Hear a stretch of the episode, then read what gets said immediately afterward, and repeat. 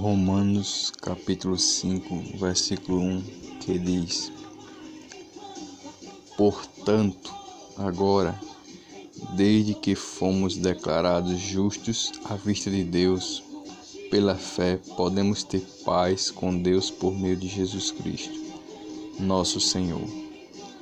Pois, devido à nossa fé, Ele nos colocou nesse lugar do mais alto privilégio, onde agora nos encontramos. E nos levou a essa graça, na qual agora estamos firmes.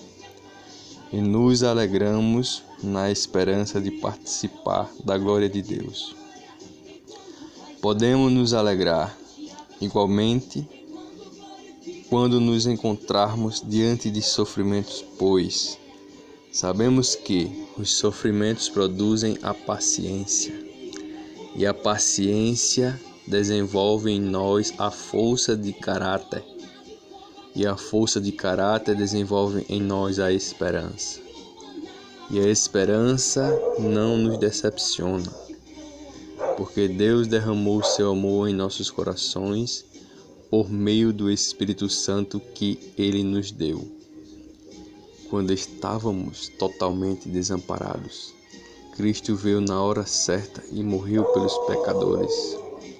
Mesmo que fôssemos justos, realmente não esperaríamos que alguém morresse por nós.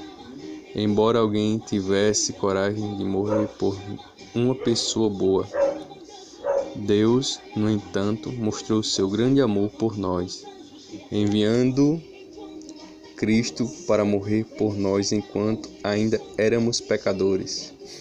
E já que por seu sangue Ele justificou a nós pecadores, quanto mais Ele não fará por nós, agora que nos declarou sem culpa? Agora Ele nos salvará de toda a ira divina que está por vir.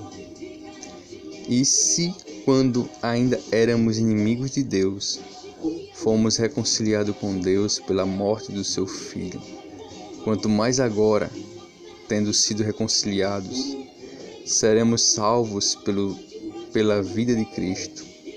Agora nós nos alegramos em Deus por meio do nosso Senhor Jesus Cristo, por intermédio de quem agora alcançamos a reconciliação, quando o pecado entrou no mundo por meio de um homem.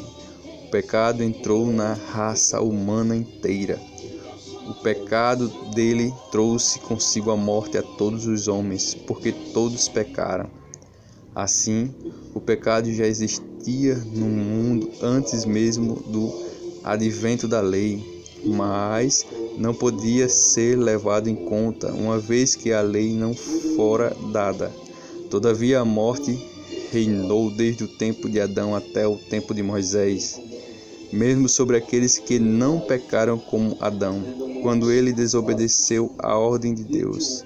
Na verdade, Adão era uma figura daquele que haveria de vir. E também não há comparação entre o pecado do homem e o perdão de Deus. Pois este único homem, Adão, trouxe a morte para muitos por meio do seu pecado. Porém, este outro homem, Jesus Cristo, trouxe perdão para muitos por meio da graça divina. E existe uma diferença entre a dádiva de Deus e o pecado de um só homem. Por um só pecado veio o julgamento que trouxe condenação, mas a dádiva veio de muitos pecados e trouxe a justificação. O pecado de um único homem fez com que a morte reinasse sobre todos. Porém, todos quantos receberam o presente divino da graça e a dádiva da justiça reinarão em vida, por causa deste único homem, Jesus Cristo. Portanto, como o pecado de um único homem trouxe a condenação para todos, assim também o ato de justiça de um só, de um só, resultou na justificação que traz vida a todas as pessoas.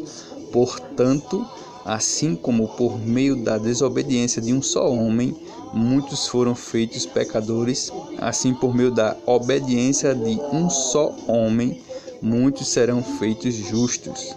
A lei foi dada a fim de que todos pudessem perceber os seus pecados. Entretanto, onde o pecado surgiu em excesso, a graça foi ainda mais abundante. Primeiramente, o pecado reinou sobre todos os homens e os levou à morte, mas agora reina em seu lugar a graça de Deus pela justiça e, como resultado, a vida eterna por meio de Jesus Cristo, nosso Senhor.